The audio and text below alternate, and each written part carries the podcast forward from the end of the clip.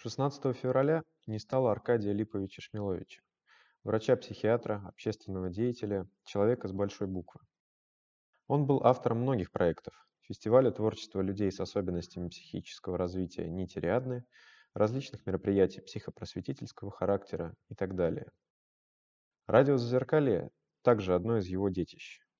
Благодаря ему мы получили возможность выходить в эфиры и рассказывать вам о важных вещах. Этот эфир мы хотели бы посвятить памяти большого специалиста и великого человека. И прежде чем он начнется, мы бы хотели сделать минуту молчания в память об Аркадии Липовиче.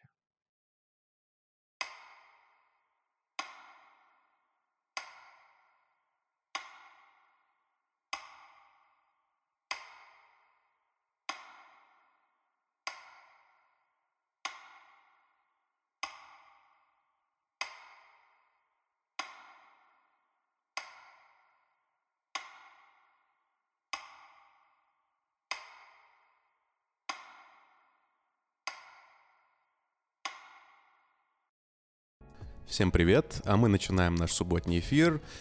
Сегодня у нас тема волонтерства и музыкальная деятельность. В гостях у нас очень интересный человек, Павел Федосов. Он организатор волонтерской деятельности, общественный деятель, музыкант, поэт и просто интересный человек. Здравствуйте. Добрый вечер. Сегодня мы поговорим на две темы. Во-первых, как вы поняли, Павел Федосов — это музыкант, а во-вторых, как я понимаю, вы еще и организатор э, движения волонтерского терапевчи. Да, так и есть. И вы еще, как я понимаю, во время ковида делали онлайн волонтерство. Да, и продолжаем, да. Да, и как мне правильно Наташа подсказала, что онлайн-волонтерство, в отличие от офлайна, оно не только в Москве и где-то рядом, оно вообще получается по всей стране. По всей не скажу, но в нескольких регионах, да. Мы об этом поговорим, мы сейчас закинули удочку. Вначале поговорим немножко о вас, а уже ближе к середине эфира мы уже поговорим о волонтерской деятельности. Итак, давайте я представлю для начала всех, кто сегодня собрались. Это Наташа. Добрый день. Лена. Добрый вечер. Кристина. Здравствуйте. Я Даниил и Павел Федосов. Честно говоря, мне уже не терпится приступить к самому волонтерству, но подождем. Можете немножко рассказать вообще о себе, чем вы занимаетесь, о вашей музыкальной группе, о вашем творческом пути, вообще, как вы себя и презентуете? Мне сорок один год, я фактически всю жизнь сочиняю и пою песни, делаю это в самых разных местах, от клубов и концертных залов до хосписов, больниц, психоневрологических интернатов, больниц там, и т.д. и т.п. Выпустил два официальных альбома, написал две книжки. Если говорить про жанр, к которому я себя отношу, я как бы с годами менял разные формулировки, но сейчас мне нравится название «экзистенциальный рок». Вот. Я чаще всего выступаю один, но сейчас недавно создал группу, как называется, не скажу, потому что пока не знаю, мы еще не, еще не придумали. Но больше всего я просто один с гитарой. Mm-hmm. Ну, наверное, так. Если про творчество говорить, наверное, примерно так. Наверное, я частично понимаю экзистенциальный рок. Почему? Потому что я пытался прочесть о вас информацию о том, в каком вы жанре выступаете, и там абсолютно разные вещи пишут, что бардом тяжело назвать, да, акустический рок тоже тяжело, что вы не очень вписываетесь в рамки какого-то определенного жанра. Наверное, да. Я вот текст песен «Голуби» почитал, и там такой достаточно, ну, непростой текст, да. Почему вообще, почему именно такие тексты? То есть вы с этим сталкивались как-то в жизни или как-то просто увидели на чужих примерах работу? Или, или как, вот почему нет, так? Нет, нет, я в, в том типе песни, когда в основном автор поет про свою жизнь. Вот, поэтому большая часть песен, и, конечно, песни «Голуби», в основном как бы завязана на собственном опыте, собственной жизни, в том числе и на сложностях внутреннего характера. Поэтому, нет, это, это, ну, я не могу сказать, что эта песня там сто процентов автобиографична, но она сделана из того материала, который мне, мне жизнь моя собственная дает, безусловно. Ладно, я сейчас как-то начну в это все философствовать, но как бы... Можем пофилософствовать. Я окончил философский факультет, поэтому это, в общем, просто а, мое любимое занятие. Ну, короче, я просто хотел подметить, что просто часто довольно непростая судьба у тех людей, которые потом становятся такими достаточно активными людьми. Я думаю, что да, а внутри внутри, вот, ну, как бы в широком смысле благотворительности часто бывает так, что люди, столкнувшиеся с той или иной проблемой, они начинают потом э, системно с ней работать, да, там создавать фонд там, или еще что-то, развивать волонтерское движение. Угу. Мне кажется, что это так, да, безусловно. Ну, я, я и сам об этом думаю, что-то Евгений Ройзман вспомнился. Да. Экзистенциальный рок, то есть экзистенциальная философия, она напрямую связана со созданием смысла жизни. Ты для себя лично нашел какой-то смысл жизни? Смысл жизни в любви. Не, не очень понятно. Мне тоже. Но еще есть некоторое время, еще есть некоторое время, я надеюсь, чтобы понять до конца. Слушай, я, я хотел позже, но я, возможно, прошу, прошу сейчас, если... Да, как угодно. А, вот я смотрел Дудя с Марковым, знаешь, наверное, Маркова, фотограф. Да, я начал, но потом бросил, знаю, да. Ну, вот я досмотрел, он такой немножко...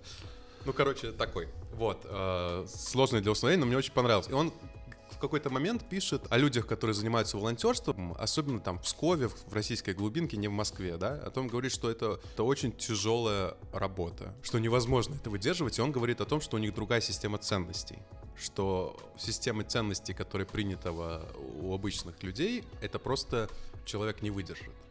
Вот, и он приводит такую цитату, что справедливость от дьявола, а милосердие от Бога. Ну, что как бы столько всего творится, что невозможно на это смотреть... Невозможно на это смотреть просто, ну что как бы с такими, потому что слишком много вот этой боли, слишком много вот этого ужаса, особенно там, когда с, интерна, с интернатами сталкиваешься, да, с э, такими вещами, нет?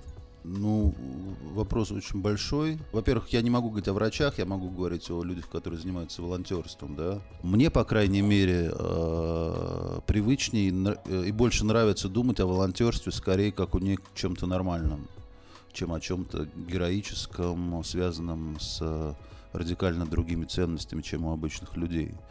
Поэтому, когда я чувствую, например, что волонтер начинает думать и говорить о волонтерском опыте как о чем-то вроде героического долга, да, вот у меня такие-то проблемы, там, не знаю, нету денег, нет здоровья, много завал по учебе, но я должен там.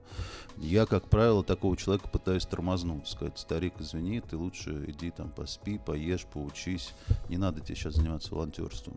Поэтому мне кажется, что вообще волонтерство в хорошем варианте — это не история про героизм, это история про радость, про возможность делиться чем-то, быть с людьми, с которыми тебе хорошо быть. Поэтому нет, я не очень согласен. Тезис, что противопоставление милосердия и справедливости, мне тоже кажется чрезвычайно сомнительным, честно говоря. Я, наверное, к тому, что столько проходит там через врачей, через волонтеров, столько проходит ну, людей в очень плохом состоянии, что, наверное, возникает вопрос вообще, откуда, почему столько боли, почему столько страданий. Да, и единственный ответ, который можно получить, это вот ответ больше в религиозном плане. Что... Да мне кажется, что и в религиозном плане. Я сам православный христианин, но у меня нет ответа на этот вопрос. Я не, будучи православным христианином, я не знаю, почему столько страданий. Я не верю, что Бог их кому-то посылает специально. Я как бы в такого, в такого Бога, такой Бог мне непонятен совершенно. Поэтому это вопрос, который остается без ответа.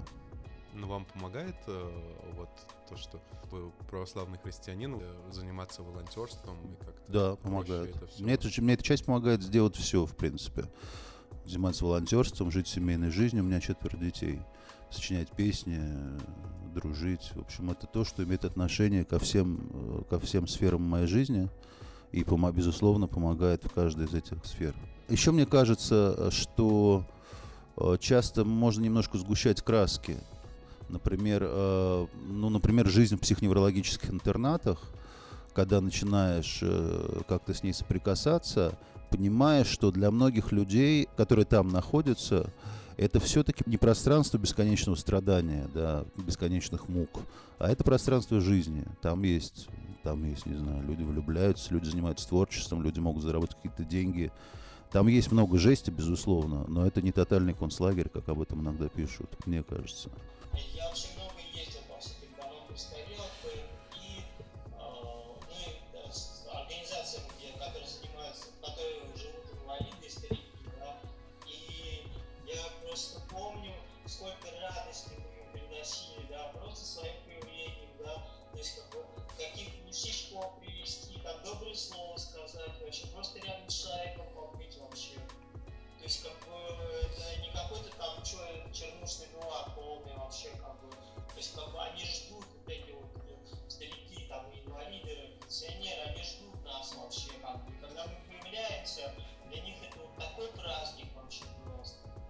Я согласен, мне кажется, да, радости, радости и встречи там больше, чем э, вот этого нуара, о котором сказали, да, согласен полностью.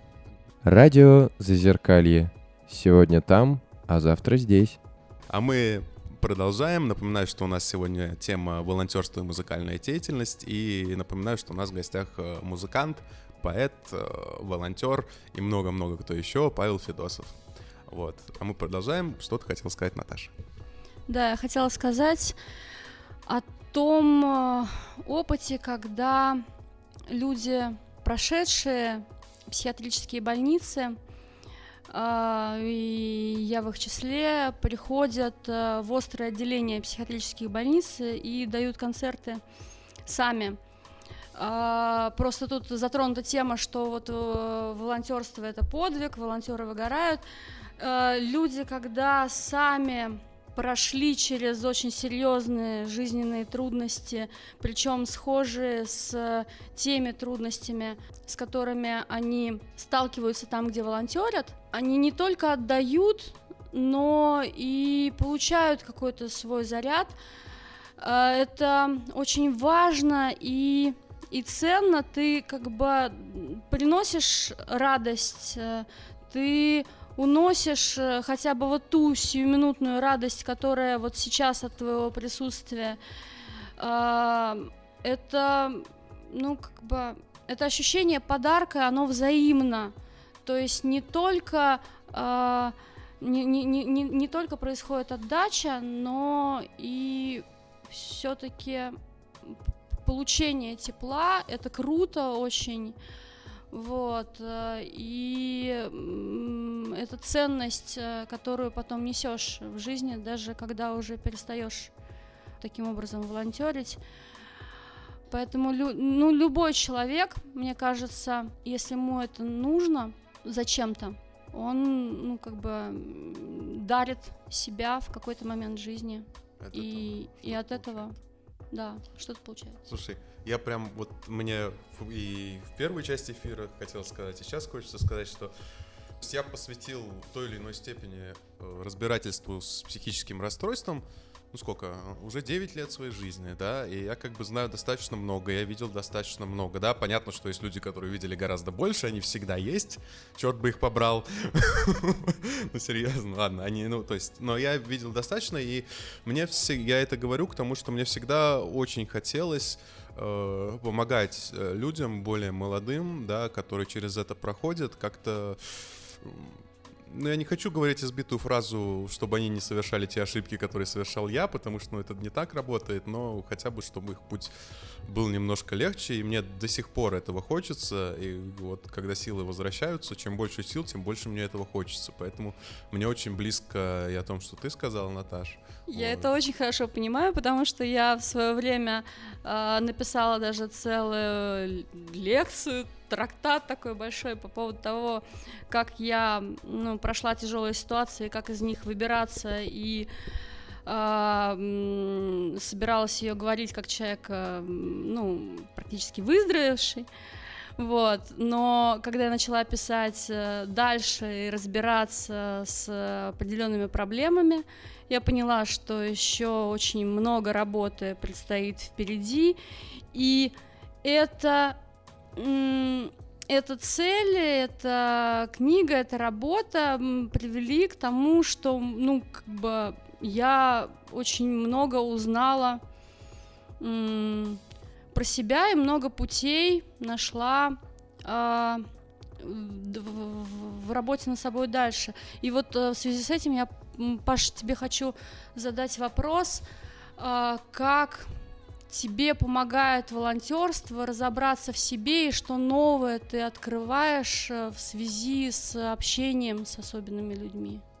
Я думаю, что это учит встречаться с людьми, которые очень на тебя не похожи, которые не твоего круга, не твоего города, не твоего возраста, не твоих убеждений, не твоего образования, а они очень другие. И при этом ты с ними ищешь точки контакта и находишь. Это важное очень умение для меня. Это учит тому, что мы это, не, что я это не только какие-то, не знаю, там социальные статусы, интеллектуальные возможности, еще что-то, еще что-то. Это я это вот это какое-то простое человеческое тепло, внимание, интерес к жизни, которое, которым можно делиться. Какой-то беззащитности это учит. Вот что я тебе скажу, наверное. Мы же часто хотим быть очень вооруженными, да, вот интересными, смешными, нравится. А тут ты встречаешься с людьми, которые как бы разоружены от всего этого, вот нет у них. И ты сам учишься этой беззащитности, простоте, отсутствию какой-то позы. Вот, мне кажется, вот этому. Это, конечно, в большей степени чувствуешь не в офлайне, когда общаешься, но в онлайне, я думаю, тоже. Ты говоришь, а я сразу э, чувствую твое стихотворение про чистую комнату. Это настолько, мне кажется, об этом, об общении, о тепле, о том, что ты впускаешь, в тебя входит, о том, что ты сам входишь в другого человека в той или иной степени. Если можно, она маленькая совсем. Да, да, конечно. Не заплаканную папертью, не печалью и не ропотом. Я хочу остаться в памяти, чисто прибранную комнату, чтобы были окна вымыты, чтобы штора билась парусом, и с порога, чтоб услышал ты. Заходи, живи и радуйся. Вот, мне кажется, то, что ты говорил до этого, оно все в этом стихотворении есть. Может быть, да. А, сейчас появился новый формат из-за ковида, да? Называемые онлайн-поездки вообще. Вот у них есть какая-то своя специфика, и вот хотел бы у Павла спросить, как будет его личное э, восприятие. Онлайн-поездки, я просто не очень понимаю, что имеется в виду. Встреча онлайн или что? Онлайн, да. Это просто как бы, так это называется, на сайте старости. А, все, я понял, я понял, о чем речь. Ну да, вот мы с Марта ими и занимаемся, этими онлайн-поездками.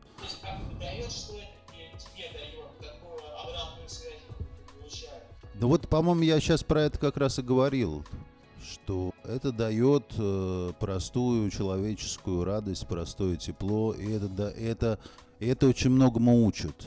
Вот. Есть какая-то разница между онлайновым общением и офлайном? Конечно, конечно есть. Мне рассказали историю, мне очень понравилась. Она, кстати, подходит. В общем, был такой факир в Лондоне. И он э, давал такое представление. Значит, собер... вокруг него собирались люди, и они видели, как он забрасывает в небо канат и по нему забирается на небо. А потом все это дело засняли, включили фильм, и там просто сидит факир, а перед ним сидят люди, ничего не происходит. Вот, это примерно то же самое. То есть через экран все равно что-то, какая-то энергия вот этой жизни, встреча, она просто не проходит, естественно, да. То есть если мы общаемся, это сто процентов, то в зуме это, ну там, восемнадцать, например, да. Но они тоже важны, они лучше, чем ничего. Они лучше, чем ничего. Но энергии, жизни, какого-то вот встречи взгляда со взглядом, прикосновения, когда улыбка на улыбку, какой-то полуулыбка, микрожест, конечно, всего этого нет. А сегодня вот я говорил с сотрудником одного из интернатов, и мы договорились, что, скорее всего, в марте я туда поеду, привезу с собой справку о, значит, ковиде, ПЦР. А у них там делают прививку сейчас. То есть фактически потихонечку двери наглухо закрыты и начинают тихонько приоткрываться, и туда можно как-то просочиться. Я как понимаю, ты в офлайне был только в Москве, получается, да, волонтерил? Ну или в Москве и рядом с Москвой, да? В нескольких других городах, но так системно только в Москве, да. И сейчас ты как бы, сейчас получается из онлайна, да, несмотря на минусы, ты охватил гораздо большую площадь. Да. Вот. И ну, насколько там отличается ситуация в интернатах и работа вообще от того, что происходит в Москве? Ты говоришь про психоневрологические интернаты, про места для взрослых, да? Ну, да, да. Я могу сказать с точностью до своего опыта, до своего знания, что по-моему, все очень зависит от конкретного руководства и конкретных сотрудников конкретного учреждения. Если там э, у них настрой рабочий, системный, хороший, благожелательный, то, это, то и в провинции могут быть вполне себе нормальные условия. И в Москве могут быть плохие условия. Собственно, скандал, скандал с ПНИ, он был ровно в Москве, не помню сейчас номер. Но скандал, когда были выявлены целый набор правонарушений внутри интерната, после чего был снят директор, это было в Москве. Mm-hmm. Вот, поэтому и жесть есть, и жесть, возможно, и там, и там, и что-то хорошее, возможно, и там, и там. То есть это, собственно, это не столько об... Эм... Географии. Хорошо, да. не, не столько о географии, сколько о, собственно, о людях, как и везде. Исходя из той информации, которая у меня есть сейчас, да. Может быть, если у меня ее больше будет, я смогу как-то точнее сказать, но сейчас мне кажется, что так, да. А еще где-то был, кроме, кроме интернатов? Хосписы, отделение соматопсихиатрии в Первой Градской больнице, центр Димы Рогачева, Российской детской клинической больницы, дом престарелых. Сезон, ну, по-моему, в, по-моему, в общем, в разных-разных этих учреждениях я бывал. Про все можно отдельно разговаривать. Это, это онлайн или ты имеешь в виду офлайн вообще? Офлайн. Это я про офлайн сейчас говорю. Ага, ага. А если про онлайн, то психиатрическая больница в Медной Власово, филиал детский, несколько ПНИ, детский дом-интернат для умственно отсталых детей, ну, опять же, всякие дома престарелых, ну, вот примерно так. Да, но это же абсолютно другое. Ну, то есть это же настолько важно, да, особенно когда поешь и когда все остальное. Ну, настолько важно, когда это офлайн происходит. То есть э, как-то онлайн получается что-то доносить, получается да. делать легче. Да, я думаю, тут надо сравнивать, с, тут надо задавать себе вопрос, лучше ли это, чем отсутствие этого. Я считаю, что лучше, конечно. Вот, то есть э, все равно ты вносишь какое-то разнообразие в эту жизнь. Просто у людей появляются новые знакомства, новые связи. В общем, это лучше, чем ничего, безусловно. Радио Зазеркалье. Это нормально.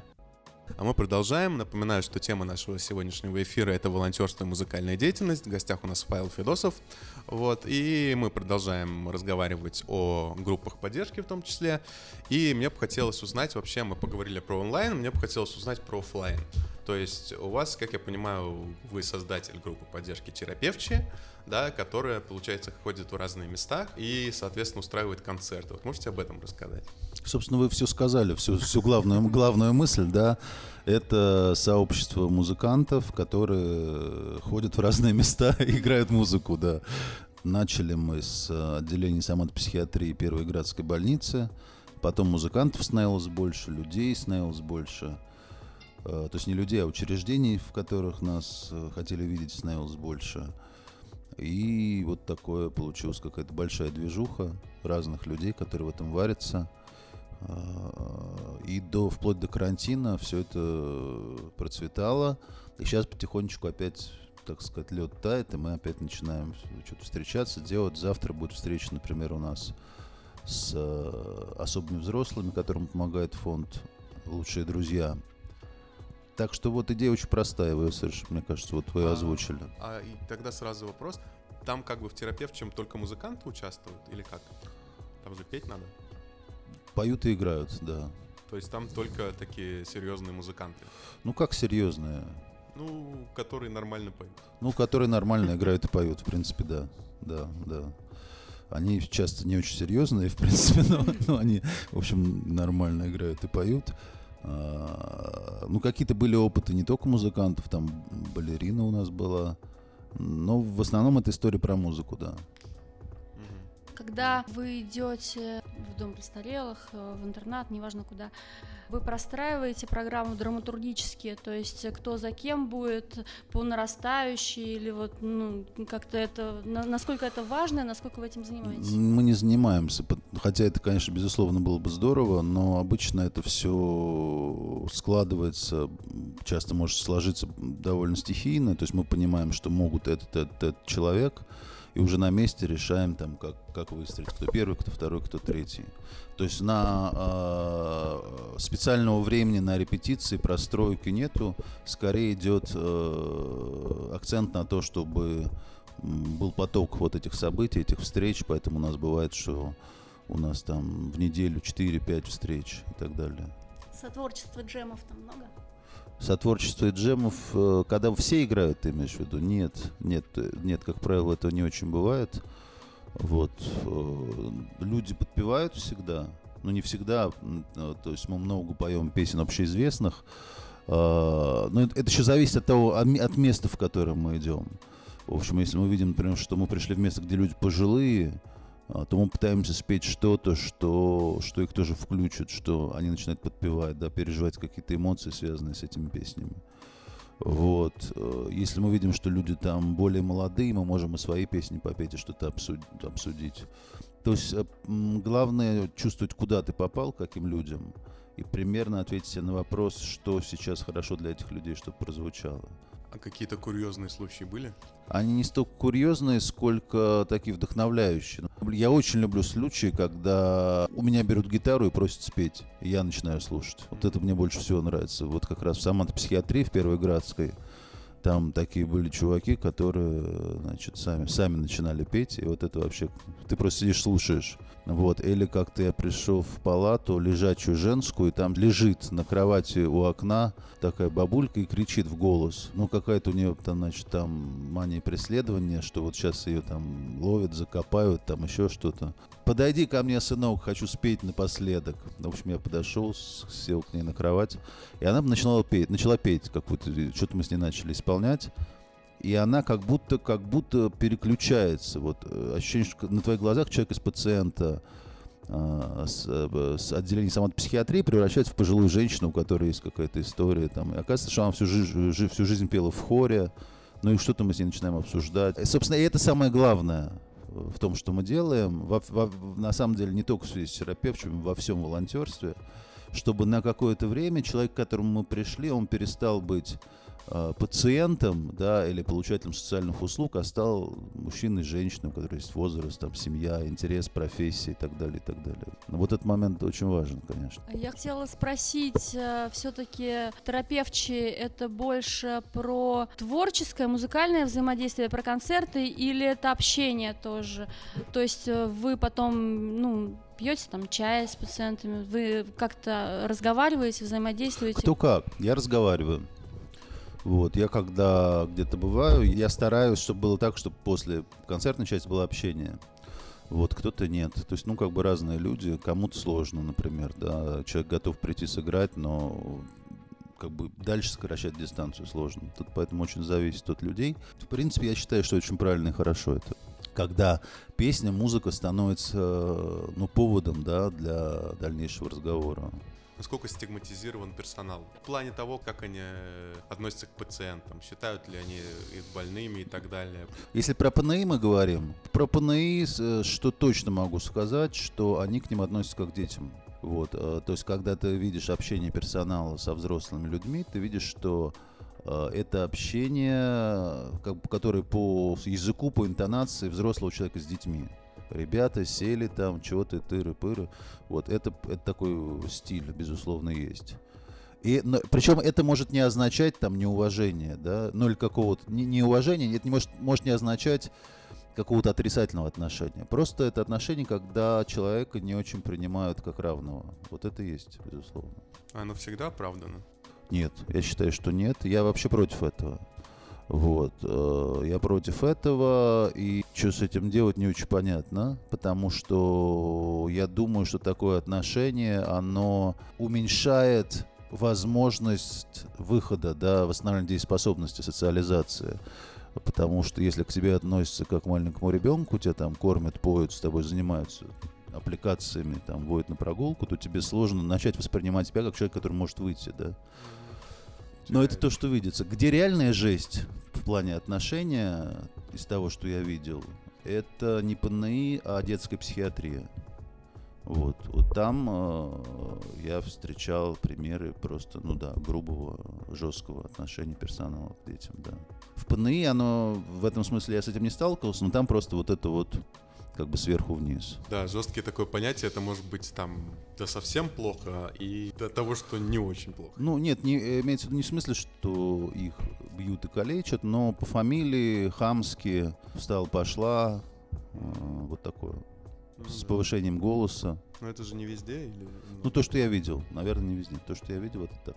Я, например, лежал в Израиле, да, и ну, почти случайно так получилось, на сутки залетела гериатрическая эпидемия.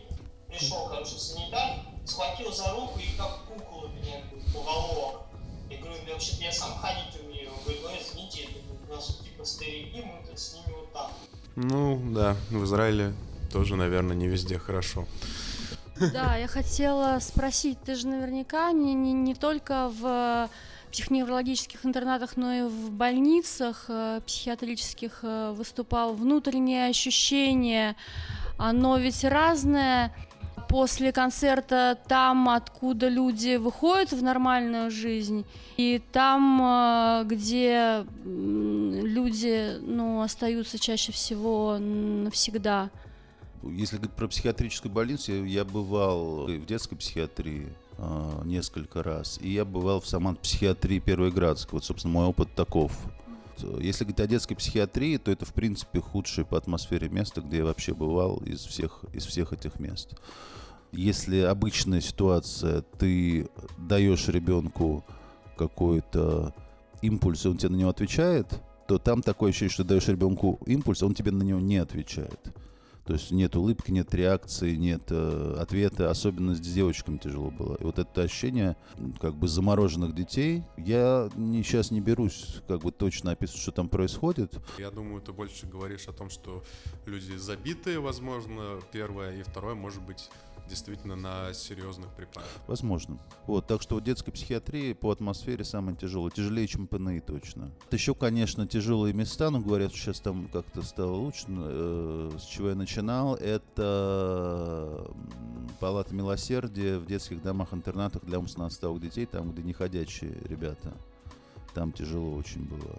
Ну, удается что-то для них сделать? Для детей там? Да. Думаю, что в психиатрии, безусловно, это сделать можно и нужно. Сейчас мы делаем эфиры с, эфиры с детской психиатрией, и девчонки там говорят, что ну просто как бы круто, когда все, ничего не происходит, все время сидишь в больнице, когда ты с кем-то встречаешься, вообще из, из-за стены что-то обсуждаешь там. Но это само по себе как бы классно. Это даже не требует каких-то комментариев дополнительных. Ну там обсудить какое-нибудь кино, книжку, там что-нибудь спеть, сыграть. У меня немного личный вопрос, если можно, раз вы заговорили о детях. А ваши собственные дети, они ваши увлечения и вот волонтерскую деятельность поддерживают ли, участвуют? Да, млад, младшие, особенно дети, они и ездили куда-то мы с ними, и в эфирах они участвуют. Но для них, для них это не какое-то специальное занятие, там, волонтерство. Ну, по ходу жизни там куда-то поехали там с папой, с мамой, или там в эфире поучаствовал, там что-то там показала, рассказала. Ну, какая-то часть жизни. Радио Зазеркалье. Сам такой. А мы продолжаем наш субботний эфир. Напоминаю, что тема у нас сегодня волонтерство и музыкальная деятельность. И за время перерыва Кристина написала очень хороший вопрос. Часто говорят о перегорании волонтеров, редко о перегорании организаторов. Всегда казалось, что на их плечах лежит такая ответственность, которая и не снилась ни одному волонтеру.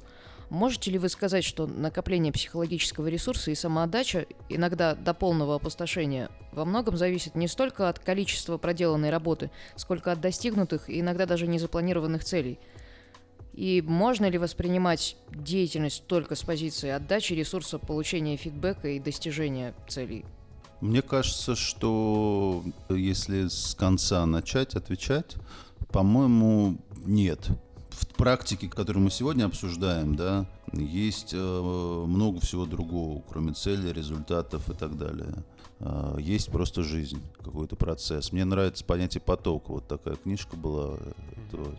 Чиксентмихайи, да, «Поток». Вот что-то такое происходит, ты включен, как-то ты заряжен. Это же тоже можно считать своего рода результатом и отдачей. Сама включенность в этот поток, ну, и некая обратная... понимаешь, ситуация. Его иногда сложно спрогнозировать. Вот как-то что-то вот пошло. Поэтому есть цели, есть там всякие оргзадачи, планы, безусловно. Но есть и вот это вот какое-то течение жизни. Но я к тому, что если конечная цель по каким-то причинам, может быть, не достигнута, я не знаю, ну там какой-нибудь концерт сорвался, угу. но при этом в процессе взаимодействия с другими участниками или, если повезло, с, с подопечными пообщаться, ну, возникла какая-то синергия, да. что-то положительное. То есть вроде как и результата нет, но в то же время он... М- да, с- я согласен. Скрыт и ну, как на каком-то эмоциональном уровне получен. Я согласен, согласен. И с первым тезисом я согласен, что организатор – это другая степень ответственности. И я согласен с тем, что когда что-то удается достигать, и ты понимаешь, что это тебя заряжает и дает новые силы, то, чем заканчивается вопрос, думаю, что в нашей практике есть много всего другого, помимо целеполагания и так далее. Спасибо за ответ. У меня вдруг сейчас мысль возникла, что на организаторе какая-то прямо двойная нагрузка лежит. Нужен прямо какой-то огромный внутренний ресурс, потому что, с одной стороны, организатор помогает вот людям, которые в уязвимом положении, так скажем, то есть ну, вашим подопечным. И, с другой стороны, он волонтерам помогает получить от этого процесса некоторое удовлетворение, удовольствие. Да, да.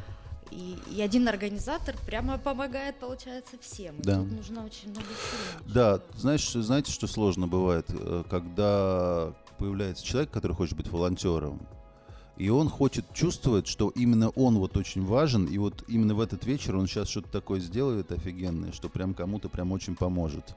И он от тебя, как от организатора, ждет, что ты ему эту возможность предоставишь сейчас. Вот. А получается, что он приходит на встречу, на эфир, например, там, и он там сидит, молчит, потом ему задают какой-нибудь вопрос, там, или он там пять минут что-нибудь делает.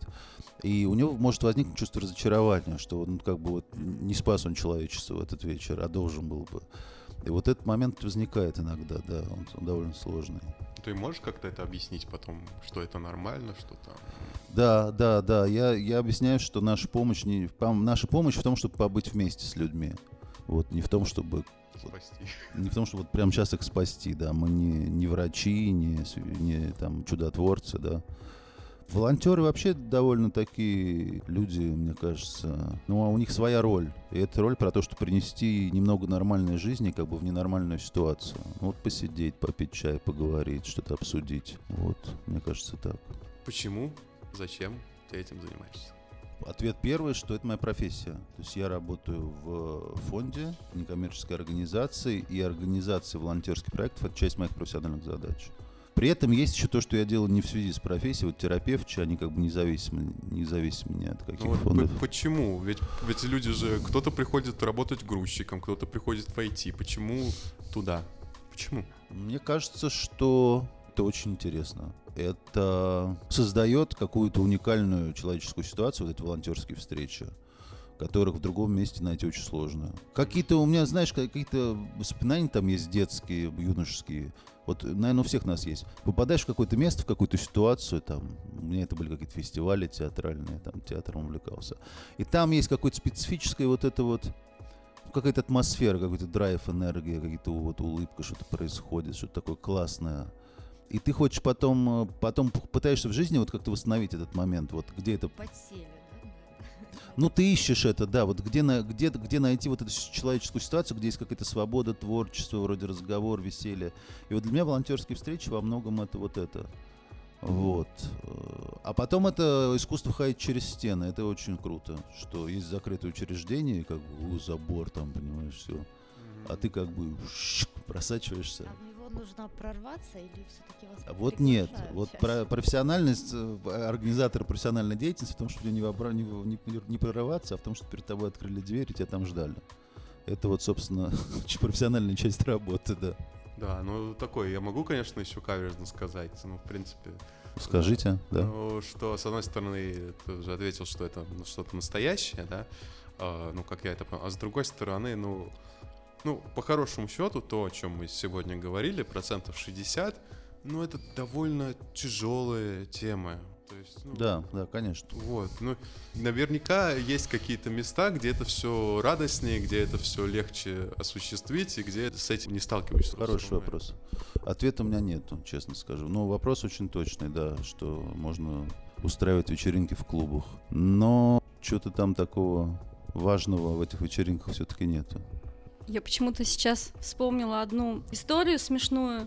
Когда мы выступали в ПНИ, один дядечка, пожилой совсем, причем прошедший больницы, вдруг захотел спеть песню «Изгиб гитары желтой» с акцентом на «Как здорово, что все вы здесь!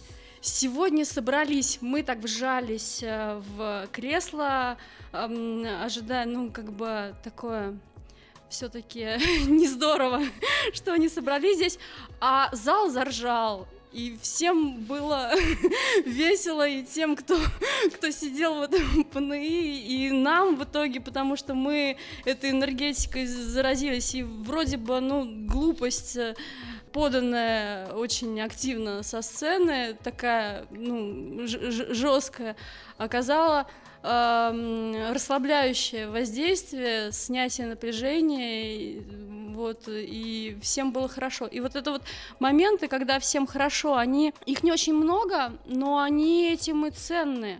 Может быть и по-детски, и по-взрослому весело где угодно и в разных ситуациях. И когда их создаешь, вот это волшебство появляется, это круто. Это, ну, не то, что ты там герой и суперволшебник, а то, что вот рождается что-то необычное, светлое и радостное.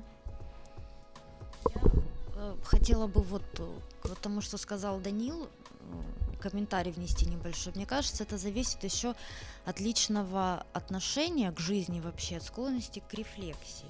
Кому-то видеть чью-то боль, страдания, болезни, это, ну, э, ну может выбить из колеи, кажется, как, как так. Э, откуда это все, особенно если человек верующий, то становится какой-то диссонанс, может внутренне возникнуть, как высшие силы это допускают. А кто-то просто воспринимает жизнь э, проще, э, находит в ней что-то хорошее и, и среди боли и страдания способен не задумываться о глобальном, а увидеть, ну, что-то позитивное. С одной стороны, да, но с другой стороны, если ты выберешь, куда тебе попасть, в больницу или в цирк, ты вряд ли выберешь больницу, правильно? Я сегодня даже в Фейсбуке написал. Мне сегодня, мы сегодня созванивались с, ну, как раз человеком, который в ПНИ работает. Она говорит: слушай, я тебе могу устроить, что вот, ну, тебя все как бы ждут, давай ты к нам приедешь, и мы тебя на два дня поселим тут. И я так, я говорю, да, я хочу. И жена говорит: слушай, тебя это обрадовало больше, чем там приглашение куда-нибудь съездить в Египет, там или еще куда-нибудь. Вы пожили? Что, вот я впереди а, сейчас, да. да. Я думаю, что Почему? я поеду. Я не знаю, ладно, если, может, мне стоит, хватит этот вопрос задавать. Но как бы я могу дать какие-то ответы, там, наверное. Но мне интересно, вот почему, почему вас это обрадовало, почему? Во-первых, это люди, которых я знаю, с которыми я общаюсь. Во-вторых, это, ну, место реально за глухим забором. Вот, и мне как-то вот сама возможность туда попасть, и потом об этом рассказать, и посмотреть, что там реально, поживя там. Вот, она, мне кажется, важной. Но это все равно не отвечает на твой вопрос, а почему лучше не съездить в Париж там, или, не знаю, на дачу. Ну это же опыт. Это же опыт. Каждый может слетать практически. Эксклюзив какой-то, да? Да. Ну, может, может и так, да. Кажется, в этом и есть что-то интересное, что как бы, ну, ты вроде сейчас тяжело, да, сформулировать ответ, но у тебя ответ этот есть, иначе бы ты этим не занимался. То есть, может быть, он на каком-то эмоциональном уровне, внутреннем. Я думаю, это какая-то в этом правда вообще есть, которую ты иначе никак нигде не, не поймаешь. Вообще, что происходит в мире, в России, между людьми. Это как будто ты залезаешь в какую-то зону повышенной напряженности, да, электрической.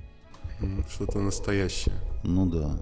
Реальная драма и реальная возможность что-то сделать для людей. Ну, как-то так, да.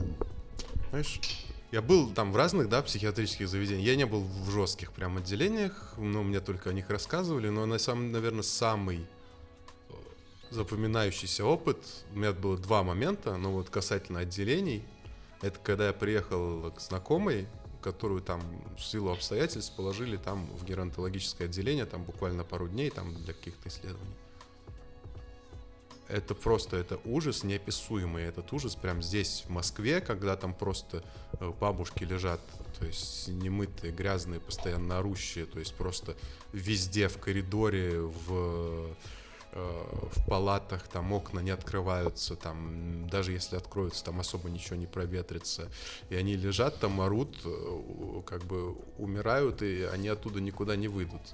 Вот, скорее всего. И, и да, и на самом деле это, это очень жесткий, э, жесткий опыт, наверное, да. И, и в этот момент понимаешь, что если даже в Москве такое может происходить, то как бы, во-первых, что происходит в других местах, а во-вторых, что как бы явно с происходящим, ну, не все в порядке. Я хочу все-таки сразу сказать, что я-то была в острых отделениях разных и была среди полной жести, где, ну, реально, я не знаю, как я, в принципе, это пережила, как я оттуда выбралась, как и вы, выбралась целой, что называется, внутренне. И потом была... реальная жизнь за, ну, как в обществе, и потом была другая больница. И, может быть, на вот этом контрасте, то есть даже острое отделение другой больницы мне показалось, ну, про- просто уже санаторием, э, потому что есть вот черное, а есть дальше оттенки тонов и цветов, э, которые все равно светлее и ярче.